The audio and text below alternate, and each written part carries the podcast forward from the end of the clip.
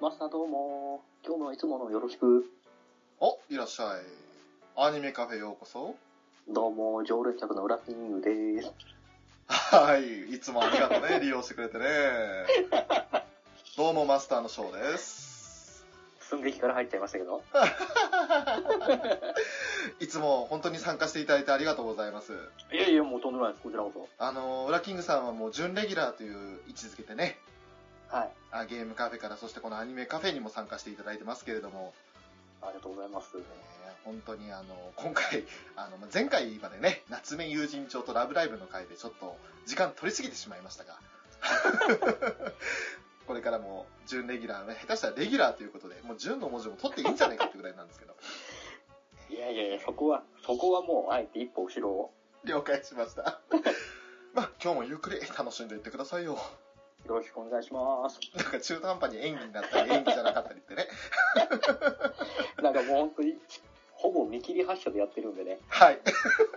ぐったぐたになっちゃいましたけど。はいアニメカフェの方向性すでに迷ってます。ということで今回でございますが新しいクールが始まりました新しいアニメをちょっと適当にプレビューしていこうではないかというお話でございます、えーどうぞよろしくお願いいたしますよろしくお願いします。ではまず早速なんですがこの配信聞いてくださってる方にはブログの方でですねリンクを貼らせていただくのでそちらを見ながらあのいろいろ見ていただきたいなと思うんですけれどもはいはい。えー、っとですね、まず、まあ、いろいろね、これ20とか30ぐらいあるんですか、アニメの数が。まあ、毎年年を重ねるごとに増えていってますからね、アニメ。な第2期に当たるものもあれば、新作のものもあったりというところなんですけれど、はい。えーとりあえず簡単にね、あの、ストーリー的なものを見ていこうかなと思うんですが、一つ目、はえーこれね、ちょうど、あの、ツークルメやりますっていうペ、その情報をこのページで見まして、で、はいはいあの、ニコ生の方でチェックをしたんですけど、はい学生都市アスタリスク。おお、はいあの名前は聞いたことありますよ。あ、ありますか。はい。これあの、ライトノベル原作なんですね。あ、そうなんですね。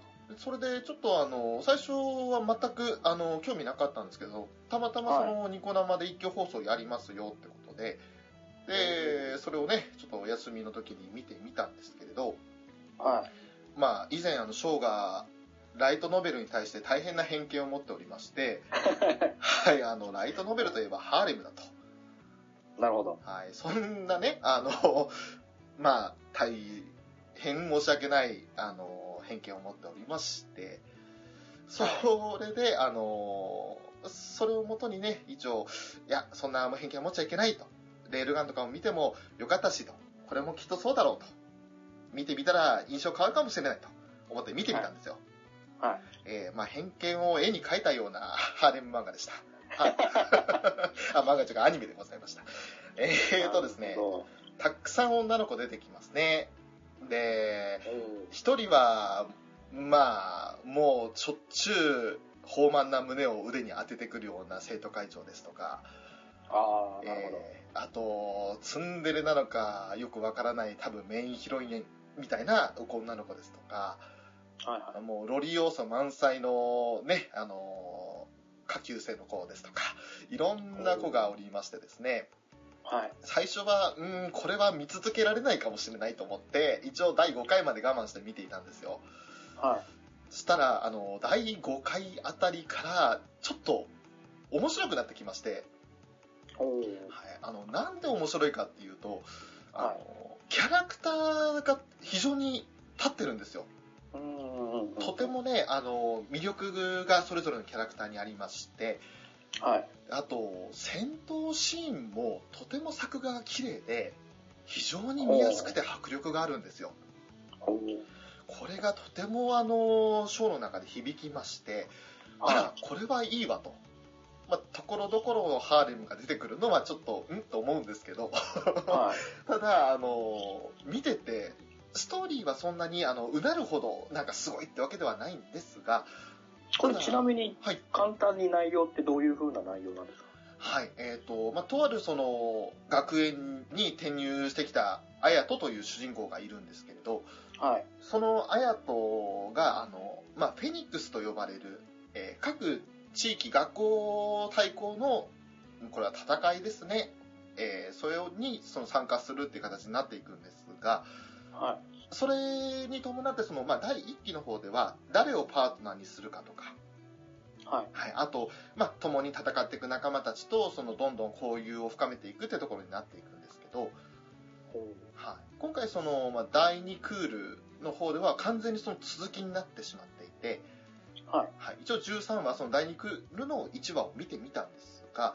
はあの第1期見てないとついていけない話の続き方になってましい。たもう完全に一気を見た人用の2期って感じだ。そうですねあのあー第1期でこんなことありました的なダイジェストもなくもうそれはみんな分かってる体で見てくださいねっていう感じだ。ということになってましたねああ、なるほど。はい、なんで、ちょっと、あのーまあ、第一期見逃してる方には厳しいかもしれないんですけれど、はい。はい。えっ、と、まあ、なんかちょっと特殊な、その、まあ、魔法ともちょっと違うんですが、マナーっていう、なんか元素が人類の科学技術を発展させて、で、はいジェネステラって呼ばれる特殊な力を持った新人類が出てきたっていう設定なんですね。なるほど。でその世界最大の総合バトルトーナメントフェスタっていうのがあって、はい。はい、でそのフェスタの舞台である、まあ、水上学園都市、はい。まあ、通称アスタリスクっていうそのタイトルにもなっているとこなんですけどおーそこになはるその6つの学園があって、ほどはい。はいでまあ、タッグ戦のフェニックスというその大会に出場することになるんですけど、はい。はい、あのパートナーの女の子は、えー火炎の魔女であの炎を操るその女の子がはい。パートナーで,、おーなるほど。はいでその他にもなんかすごくあのなんだろう剣術というか、えー日本刀を持って攻撃を仕掛ける女の子もいたりおーあと重力を操る鎌を持っている女の子がいたりっていうようないろんなうんそのジャンルがあるおーなるほど。これちょっとね、あの最初、専門用語的なものも多くて、分かりにくいところもあったんですけど、これはなかなかあの作画の綺麗さとキャラクターの魅力の点では、個人的には、あ面白いと思った作品でしたね。なるほど。それの続きものということになっています。続きまして、はい。はい、影ワニショーですね。影割りですね。は影ワニですね。これもまたあの同じように、なんかちょっと面白そうだなと思って、い。同じくまたニコ生の方で一挙放送をやっていたので、第1期の影ワニを見てみたんですけど、はい。面白いですね、これは。あの、これはそうですね。僕もちゃんとは見てないんですけど、ええところどころかいつまんで見てたりもしたんですけど、はい、面白いです。引き込まれるものありましたね。そうです、ね。また、あの、は見やすくて嬉しいのが、その、1話あたり8分という短さ。そうなんですよね。はいこれがまた良くてですね、あの、さらっと見られる。で、俺のように、その、一気に見ても、まあ12話8分ですから、1時間半程度で見れると。はい。はい、これもまた手軽でございまして、一応内容といたしましては、あのーまあ、生きとし生けるものすべてを食らい尽くす超生物、影ワニというものがいて、はい。はい、でその影ワニというものが、そのいろんなね、まあ、実際にその現実にもユーマって呼ばれて、謎のその未確認生物っていうのがいるわけじゃないですか。ネッシーとかそんな感じの。そういうことですね。あの、ビッグフットだとか。はい。はい。そういったその未確認生物といったものは、その影ワニの細胞から、えーそれを取り入れた生物が、まあ、変化したものといった扱いになっている作品なんですけど、おーなるほど。え1期の最後では、その影ワニの細胞を取り込んだ生物を、まあ、兵器として使おうという、まあ、悪い科学者がおりまして、はい。はい、その科学者のもとで研究をされていたユーマがその主人公であるバンバー宗介という主人公にその取り付いてそしてはい終わったところで第1期は終わったんですけれども、はい。はい、でこの第1期でそのバンバーその後消息を絶つんですがはい。はい、そのバンバを必要に追う、まあ、猿学製薬という、まあ、マッドサイエンティストたちの集まりですね。はい。そいつらとの追走劇をどうやら第2期では描くと。おおえー息もつかせぬ壮絶なモンスターパニック劇名所ということで、ー。はい。アニメというよりかは漫画を動かしてる感じですかね。そうですね。だからテルマエロマエのアニメ版のような、 うんうんうんうん。はいそういった感じで、その漫画絵が動くというような絵で、でも全体的になんかこう劇画タッチというか、そうですね。はい。ちょっとね、不思議なアニメーションですけど、個人的にかなりダークホースになり得る、えー作品だと思ってます。そうですね。これはちょっと、うん期待してますね。はい。そして、3作品目の注目品、注目作品ということで、これはですね、絆イーバーという作品なんですけれども、あの日見た花の名前を僕たちはまだ知らないですとか、はい。心が叫びたがっているんだといった作品を手掛けた岡田真理さんという方が脚本をしているということあと、あ、それこそ、ガン、ね、鉄血のオルフェンズでも脚本してましたけど。そうですね。はそしてあと、キルラキル。これあの、ショーは5話ぐらいまで見て、そのまま見終えちゃったんですけど、い。はい。それを担当した、その、絵コンテとかね、演出を担当した小林博さんという方を初監督に迎えて動き出した新プロジェクトだうん。と。ちょっとこれはね、あの、絆火っていう、あの、まあ、事前予告的な、こんな作品ですよ、みたいな作品、あの、番組があったんですけれど、おおはいはい。はい、それをちょっと見まして、はあのとある未来型都市に住んでいるアガタという少年がいるんですけれどい。はい。なぜかそのアガタという少年は痛みを感じない不思議な体を持っているんですねおお怪我しても痛くないとうん。そのアガタが夏休みの目前に謎の少女少女園崎の手引きによってはい。はいあの絆イーバーの一人に選ばれるとおおこの絆イーバーっていうのは、まあ、はい7人いるんですけど、その7人で痛みを共有するというものなんですよ。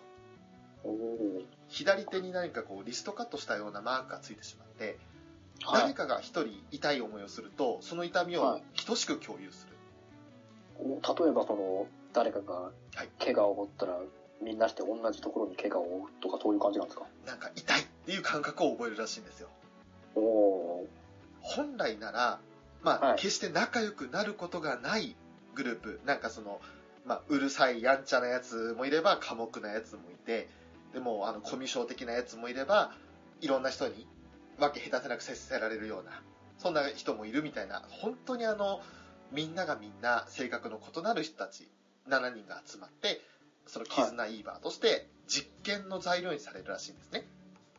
おおで争いに満ちた世界を平和に導くための実験をするというなことるほど。はい、数々の試練が襲いかかる物語らしいんですよおおパッと聞いた感じだと、ちょっと、難解そうな感じなんですけど。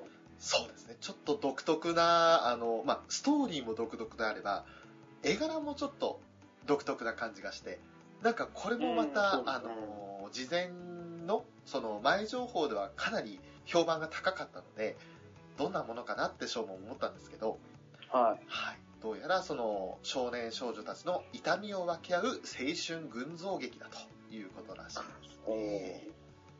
ーちょっと、奥が深そうな内容そうですね。そうですね。うんどんな作品になるかちょっとまだわからないんですけど、ちょっと好き嫌いが分かれそうな感じじゃないですか。だと思います。私もちょっとね、これは、あの、手放しにおすすめって言えるかどうかまだわからないんですけど、ちょっと楽しみではありますね。はい。はい。そして、えーガンダムユニコーン、えーリ0096。はい。これはあの OVA、ガンダムユニコーンの、えーまあ、リメイクというふうに考えていただいて大丈夫だと思うんですけれど、はい。はい、あのーまあ、テレビシリーズの形に再編集して、新しく、えー日曜日の朝からやりますよという作品ですね。久しぶりですよね、このガンダムが日曜の朝に来るっていうのは。そうなんですか。あの、前の作品、ガンダム朝やってたの何でしたっけえっと、こっちだと多分ガンダム X がそうだと思うんですけど、はあ最初は夕方にやってたんですけど、ええ。やってたんですけど、途中から朝に切り替わったと思うんですよね。ああ、そうなんですね。じゃあもうそれ以来ってことは、えー、っと、結構経ちます。10年近く経ちますかね。そう、ともすれば20年になりますか。ですね、はねえ。じゃあそれ以来の朝のガンダムなんですね。い。そうですね、はこれはあの今日収録日が4月3日なので、まあ、今朝私ショーは見たんですけれど、い。はい。はいあのどうでしたどうでした第1話はその OVA のエピソード1をそのまま一部そのリカットといいますか新しく書き直してそのまんま載せた感じですねおーじゃあ、まだそこまで大きな変化はない。そうですね今のところはただあの24話2クールになるということなのではい。必ずどこかストーリーのその新しいストーリーの追加だとかあるいは新規カットといったことが出てくると思いますからそこをちょっと楽しみにしたいですね、まあ、これはまだ、おいおい、その追加シーン等で盛り上がりそうですね。そうですねうん。そして、えー続きましては逆転裁判はい。はいこちらはちょっとショーは第1話を見逃してしまってまだ無料配信されているものがあるらしいんですけれどそれをちょっとまだ見てないので何とも言えないんですが、はい。えー、ウラキングさんご覧になったと、はい。えー見ました。はい。はい、どんな感じですか印象はあの、やっぱり1話なんで、はいまあ、簡単にキャラクターのさらっとした紹介だ等がはいちょろっとあってて、もういいきなり最初の事件が始まるんですけど、おーそこでまた、あの、その法廷でのやりとり等はいを見せていくっていう感じだったんですけど、おおそうですね、個人的には導入としては良かったんじゃないかなっていう回でしたね。ああそうですかゲームやってる人たちならわかると思うんですけど、それこそ、その、えー裁判長であったり、はいあと、その、相手方の検事ですね。まあ、1話なんで、今回、青内検事が出てたんですけど、うんうんの、その、リアクションとかも、ゲームのまんまのリアクション取られたりとか、おおあと、こう、まあ、被告ですね。被告になる人も、あの、最初は、別に口調も柔らかく、落ち着いた感じなんですけど、うんうん矛盾を突きつけられて追い詰められていくと途中で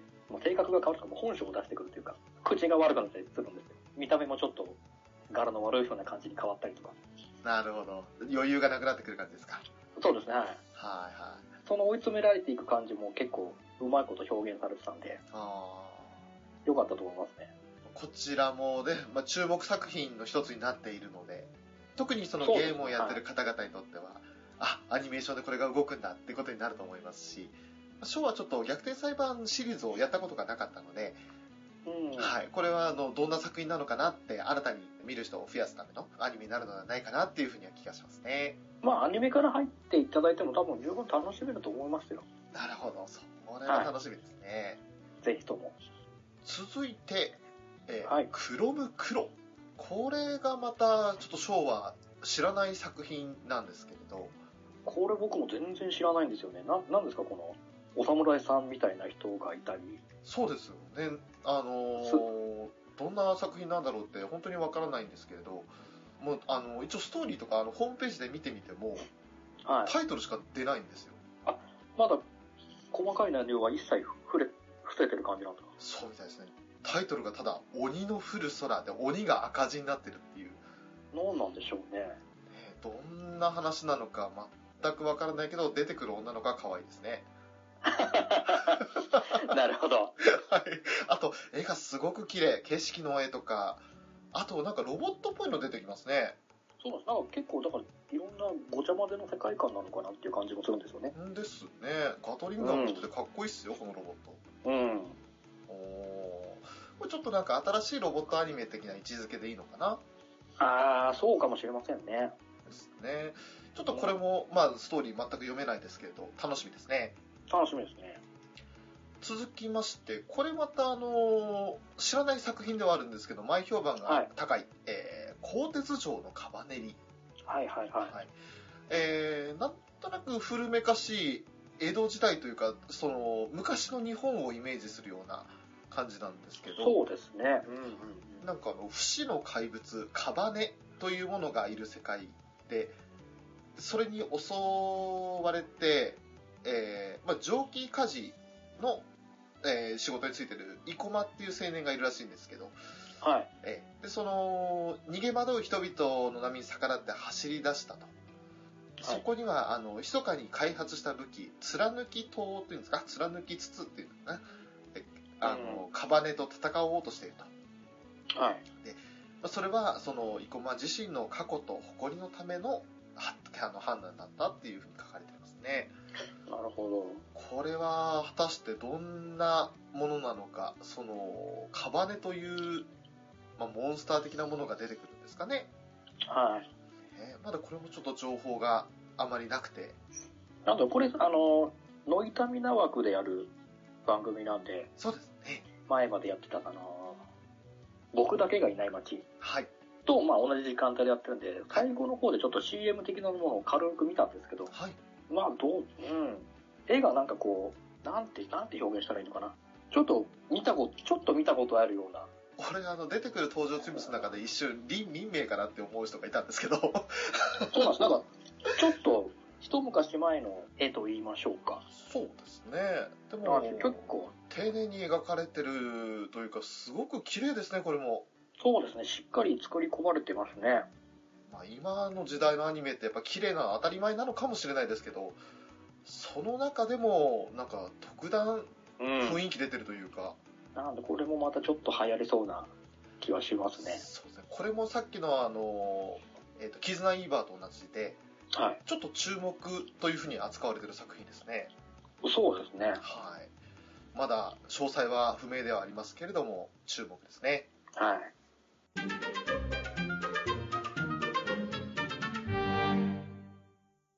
そして、えーこれはタイトルす、なんかどこかで聞いたことあるような有名な作品ですけど、坂本ですがっていう作品ですね。坂本さん来ましたね。はい、アニメで、これあの、ショーはちょっと読んだことはないんですけれど、原作を。はい。ただ、あの、やっぱり名前だけは聞いたことがあって、そうですね。一時期話題にもちょっとなりましたねあ。りましたね。まあ、あの、完全にあらすじをそのまま読ませていただくんですが、はい。クール、クーラー、クーレストな高校生の登場です。ということで、えーまあ、最高にクールな高校生、坂本の学園生活を綴ったものであると。で入学早々にクラスの、いや、学校中の注目を集める一人の生徒がいた。それが坂本であると。すごいんですよ。彼にかかればただの反復横跳びは、秘技、レベティションサイドステップへと変貌し、上級生からのパシリはおもてなしへとクラスチェンジする。そんな彼のクールな一挙手一投足から目が離せないという。えーと、ギャグ漫画ということでよろしいでしょうか。まあそうですね。 はい。あのーそれこそ監督が高松慎二さんなんで、はい。思いっきりギャグ、ギャグアニメだと思っていただいて結構 です。なるほど。じゃあ、あの、これは毎週笑ってくださいという作品でございますね。そうですね。はい。はい、なるほど。まあ、非常にあの、坂本は、まあ、あの、クールなキャラということなんですけど、はい。かっこいいっすね、あの、デザインが。まあ本当にスーパー高校生なん で、彼。このちょっとフレームの太いメガネと、左目の下のほくろが、なんか印象的な。はい。はい。えーなるほど。これはちょっとじゃあギャグアニメの中で、まあ、一応あの、ランキング的な、注目度ランキング的なもので、その、はいギャグアニメ系の1位になっていた作品なので、うん。はい、これもまた、そうですね。注目ですね。はい。続いて、ジョーカーゲーム。はい。はい。えー、これは日本国内で、あの、ちょうど第二次世界大戦が始まる前の日本ですねう。んあの、まだ大日本帝国だった頃の日本の話らしいんですけれど、おーえー昭和12年の秋、陸軍内部の強い反対の中、スパイ養成を目的とする D 機関が秘密裏に設立された。はい。参謀本部からの監視の見つめを受け D 機関に赴いた人物が目にしたのは超人的な選抜試験を平然とくぐり抜けた若者たちであったとこれはスパイですかです。これってもしかして実写映画でされてたりするんですかあねの亀梨君か誰かのそうです、そうです。はい。あれですかなるほどなんかどっかで聞いたことある名前かなと思ったらそれなんですそうなんですねよ。このタイトル聞いて、あと内容聞いて、ああ、確か実写であったな、こんな映画と思ったんで。それのアニメ版ですか。だと思いますね、これ。なるほどね。まあ、騙し合いですよね、要は。ですね。うん。これはまたまた、あの、本当の意味でクールというか、 ちょっと、そうですね。うん。あの、バカし合い、騙し合いの面白い作品になりそうですね。うん。なるほど。あ絵もこれまた綺麗ですね。綺麗ですね。本当に渋い最っすね近のアニメは。これちょっと楽しみだ。そうですね。うん。そして、ジョジョの奇妙な冒険、ダイヤモンド来はま砕しけたなねい。来ましたね。来ました。ね。これはもう言うまでもなくっていうところではありますけれど、第4部そうですね。はい。まあ、一応軽くそのストーリーを言っておくと、はいあの第3部でそのエジプトで宿敵デュオと戦いましたとそして、その死闘から11年後のお話ですね1999年日本の、まあ、ぶ日本が舞台舞台なんですけれど、はい丈太郎がおじいちゃんであるジョセフ・ジョースターの隠し子東方丈介に会うために日本の森王朝にやってきたとしかしその発見した丈介はあの、ジョータロと同じくスタンドの特殊能力を持っていて、で、そのジョータロの来訪を皮切りにまるで惹かれ合うように新たなスタンド使いたちが動き始めると。えー森王朝を守るためにジョースケは立ち上がるというところですけど、はい。これはもう、ごめんなさい、正直あの、ショーは第4部見てなかったので、このアニメで初めてストーリーを、はい、知ろうと思ってるんですけど、あ、そうなんですか。ははい、あの、ただクレイジーダイヤモンドだっていうスタンド名だけは知ってるんですが、い。 なるほど。あとドラドラですね。あの、 オラオラじゃなくてドラドラっていうのは知ってるんですけど、はいそうなんですそれ以外はほとんど知らないので、あ、本当ですか。はいじゃあ、あんまり深くは言わない方がいいですか。一応今、1話はもう放送されたんで、地域によっては、そうか、今日もう放送されてる地域もあるんだ。やっぱり4部なんで、綺麗な絵に変わりまして、おしゃれなキャラクターたちもいっぱい増えてますね。これかなり原作の絵に近いというか、またその、そうですね。もうほとんどえ一緒ですね。 3部までとはまたちょっとタッチが違う絵ですよね。はい。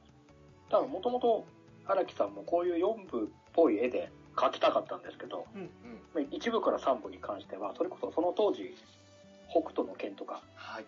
ああいう画風の漫画が流行ってたんで、なるほど。そっちに合わせて作ったっていうのもあるんですね。ははーそうなんですね。はいなるほど。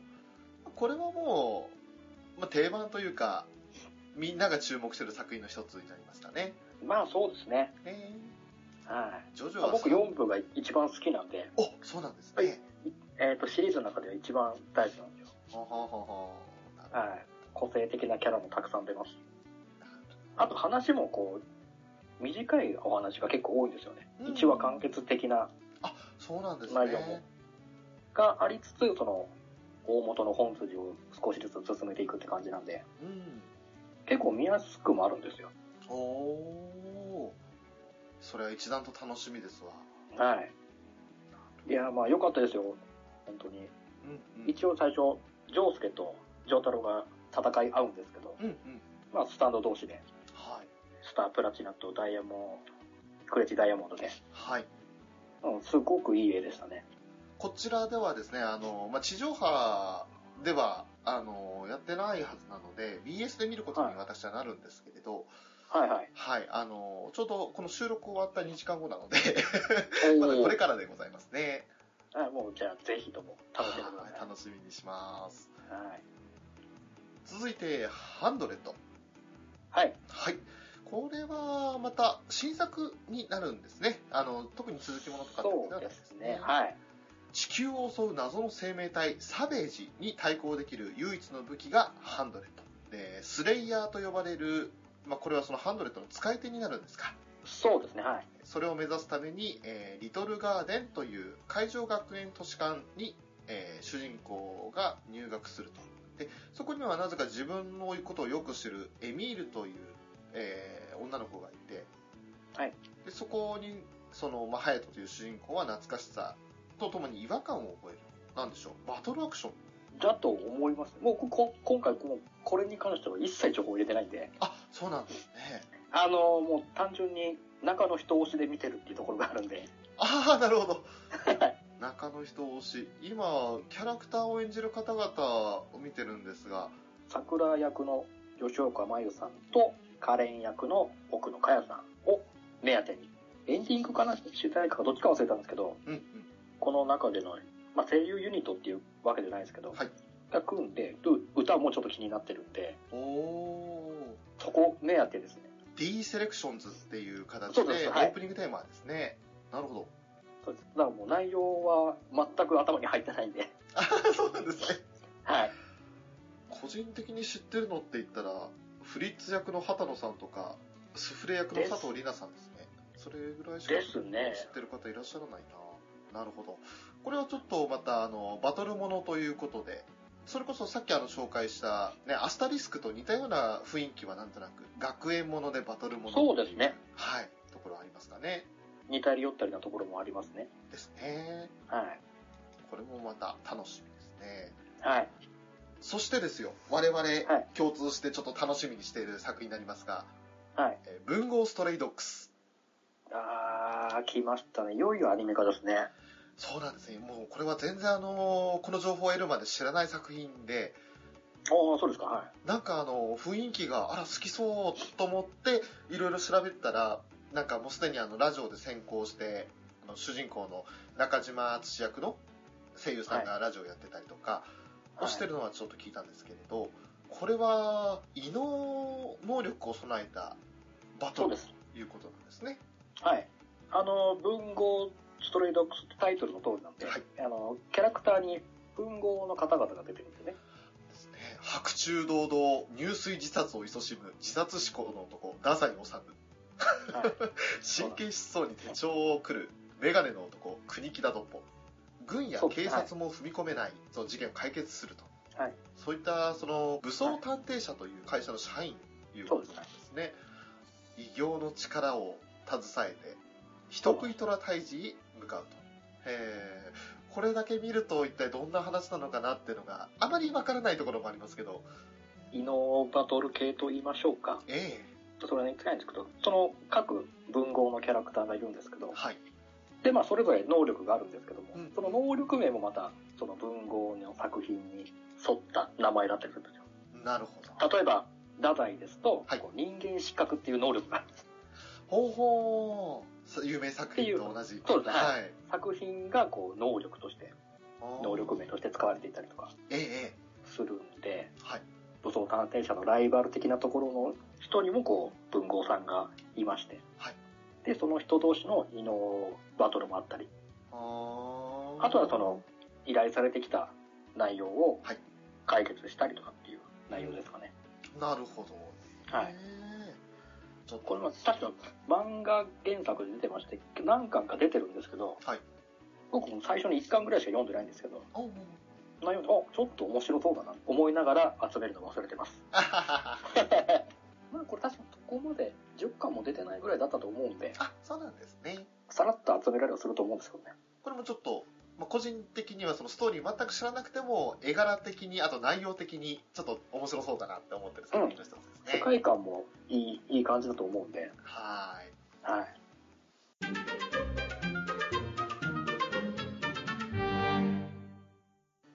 そして、えーマギシンドバッドの冒険はい。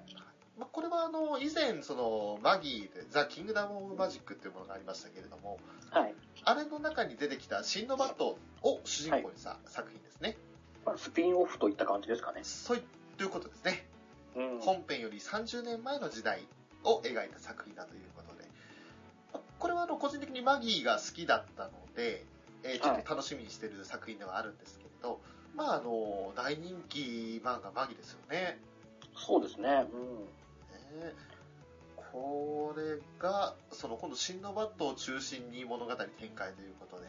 これ、これから見ても差し支えはないんですかね。ないと思いますね。多分その、マギ本編を知ってたらきっとよりシンドバッドのことが深く知れると思うので、楽しいとは思うんですけれど、ただ、単純にこれ一作で見られる作品じゃないかなと思います。なるほど。マギ本編より30年前ってことは、逆に言えばマギ本編に出てたキャラクターたちはほとんど出てこないと思うので、まあ、そうですね。それこそ、そのマギ本編以前の話って感じになるんですよね、きっと。ですね、アラジンとかきっと出てこないはずですから、ですね。はい。だなかるらほそどの辺はね、あのー全然気にせずこれ一つで見ていけるんじゃないかなって。これを見たことによって、それこそマギマギ本編の方にも興味が出てきたりもしそうですよね。そしてシンドバッドできて魔王ですよね。続きまして、えーマクロス最新作、マクロスデルタですね。これはあのー、ショーはですね、えーあの2月の末ですね、先行配信版を見ました。おお。第1話のあのディレクターズカット版ということらしいんですけれど、ははい、それを見てですね、あのーまあ、このアニメカフェになる前のゲームカフェブログの方で取り上げた作品の一つでもあるんですけれど、なかなか、あのーぶっちゃけ言って目が回りました。映像がすごくて。い。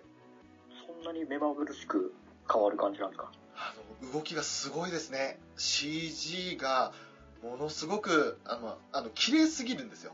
ああ、なるほど。で、あのーやっぱり、まあ、ファイター状態の、その、機体とかが、ミサイルを、これでもかってぐらい動いてかわすわけですから、ちょっとあの、最初見た時に、おクラクラっときちゃったんですけれど、ただ、やっぱりあのー昔のマクロスというか、その、マクロスフロンティアの時よりも、かなりその、デザインが、すごく綺麗になってると、やっぱりうん、そうですね。一応内容としてはその、はいまあ、バールシンドロームっていう病気がその銀河辺境でその流行ってしまっていてはい。それに感染すると人間はその我を失って凶暴化してしまうんですよおお、なるほど。でそれをそのまあ防いだりその症状を鎮めるためにあの結成されているのがワルキューレっていう音楽ユニットなんですねああ、なるほど。また歌の力ですね。歌の力ですねなるほど。でそのワルキューレを守るためのそのマクロスマクロス部隊というかあのファイター部隊がいてうん。それとその相手としてはその空中騎士団と呼ばれる敵らしいものがいるんですけれどおお。第1話からそれの戦闘もあれば、まあ、しっかりそのバールシンドロームの症状を発症したやつらを歌で沈めていく歌で防いでいくっていうのもあっておお。マクロスらしい歌と戦いですねなるほど。まあ、あの、個人的に思ったのは、やっぱりあの、主人公といいますか、ヒロインですか。はい。はい、ヒロインは、あの、大変天然ちゃんというか、なんか、マクロスシリーズって結構共通してヒロインが天然寄りのキャラが多いですよね。多いですね。うんプレイヤーという女の子なんですけど、結はいはいは構1話からはっちゃけてますね。い。なるほど。はい。まあ楽しかったですけどね。これちょっとキャラクターをいろいろ見てるんですけど、はい。このミラージュ・ファリーナ・ジーナスって方いるじゃないですか。はい。これってマクシミリアン・ジーナスと繋がってるんですかと思うんですけどね。はただ、何世代後のジーナスなのかがわかんないです、まだ。い。世代的に言ったらそれこそミレーユとかの後ですよね。だと思うんですよ。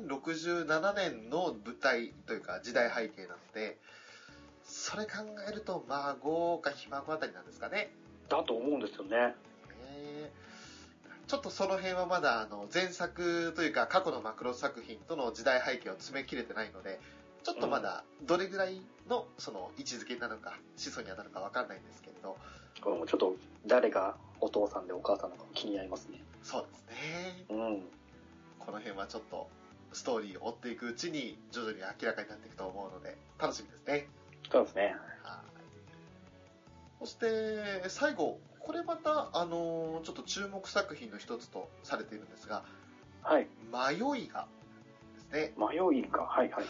え迷う家と書いて「迷いがはい。」はいえーっとなんかとあるバスツアーで、えーそのツアーに参加した30人の男女がいるそうなんですけれどはい。そのツアーの目的地が、えー七木村治めるそして泣く村と書いて七木村というんですがうん。ただそれは存在するかどうかが定かではない幻の村だとおーただそこに到到あの到着さえできれば現世でのしがらみに縛られないユートピアのような暮らしができるということそんな都市伝説があったと、げまあ、現実の世界に絶望したり退屈な日常を抜け出したい人生をやり直したいというふうに考えてそれぞれの思惑を抱えている30人を乗せてバスは山奥深くに導かれていくとで30人が行き着いた先にはまあ、ほとんど朽ち果てている、かすかに生活の匂いが残る無人の集落だったと。で、なんか謎が謎を呼ぶスリリングな展開という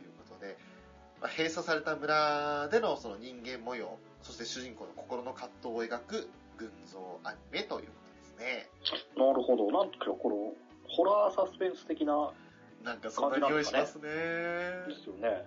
ホームページ見てるんですけど、はい。全体的に青い背景に写真だけ真っ赤に染まってるんですよ。ああーみたいな感じの。いやあ。それこそ、殺し合いが始まりそうですよね。ー、なんかそんな気もしますよね。うん。で、しかも赤い文字で、さあ行こう、僕らのユートピアへ。怖い怖い怖い。ああ、怖い怖い。 これはちょっと、まあ今言った通り、ホラーサスペンス的な感じなんでしょうかね。ですね。これもまたシリーズ構成に岡田真理さんいいんですね。あらー、そうなんですね。忙しいですね、あの人そはうらしいです ね。いやー、でもそうか、これもまた注目作に挙げられてるのはそういったところもあるんですかね。ありそうですね。以上、その30以上ですか、 作品多分ある中で、ちょっと我々的にね、注目したい作品ということで挙げさせていただきましたけれども、はい。まあなんか今回の春アニメはすごい量と質って感じですね。そうですね、なんか、毎回こうやって、各期ごとに作品全部チェックしてるわけじゃないんであれなんですけど、ええ結構なんか、盛りだくさんな内容が多い印象がありますね。そうですね。これは本当に全部見切れるかどうか正直不安なところはあるんですけれど、私だって。それぞれまあ第1話にあたる部分をそれぞれ見て、楽しい作品だなと思ったら続けて見てみたいもんですね。そうですね、またこの、実際ね、アニメを見てまた、いろいろ感想を言い合えたりしたらいいですね。そうですね。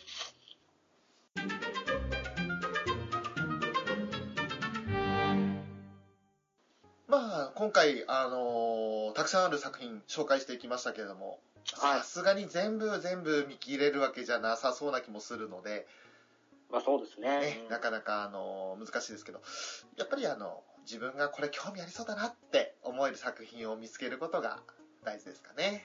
そうですね。うん本当に、まあでも、なんか今年はアニメがたくさん、もう今までね、そのどれだけあるのかわからないんですけれど、それ、ね、アニメたくさんあるということで、ちょっと楽しみな作品も多かったので、ぜひ皆さん、そうですね。ね聞いていただいている皆さんも自分好みな作品を見つけていただきたいなと思います。うん。はい。えーそれではアニメカフェのお知らせをさせていただきます。はい。この番組はアニメを中心に好きな漫画やテレビ番組など興味のあることを語るポッドキャストです。ホームページは http コロンスラッシュスラッシュアニメカフェブログ .caesar.net http コロンスラッシュスラッシュ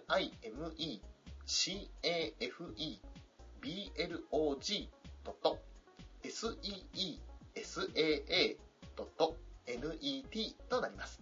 メールアドレスは、アニメカフェ、アットマーク、アウトロックドット JP です。えー、anime, cafe, アットマーク、アウトロックドット JP です。でツイッター ID は、ゲームカフェ 02S となります。また、ツイッターで、ハッシュタグ、シャープアニメカフェ、えーアニメはひらがな、そしてカフェはカタカナでつけていただければ、番組へいただいた感想として紹介させていただきたいと思います。よろしくお願いいたしますよ。ろしくお願いします。まあ、今回本当にプレビューという形になりましたけれども、はい。はい、あのーいろんな作品楽しみではありますが、いろいろ、もし、リスナーさんとかでも、このアニメいいよとかいうお話とかも聞けたらいいですよね。そうですね。そんな感じで今回は、えーアニメカフェのショーと、フラキングでした。はい、お送りいたしました。どうもありがとうございました。ありがとうございました。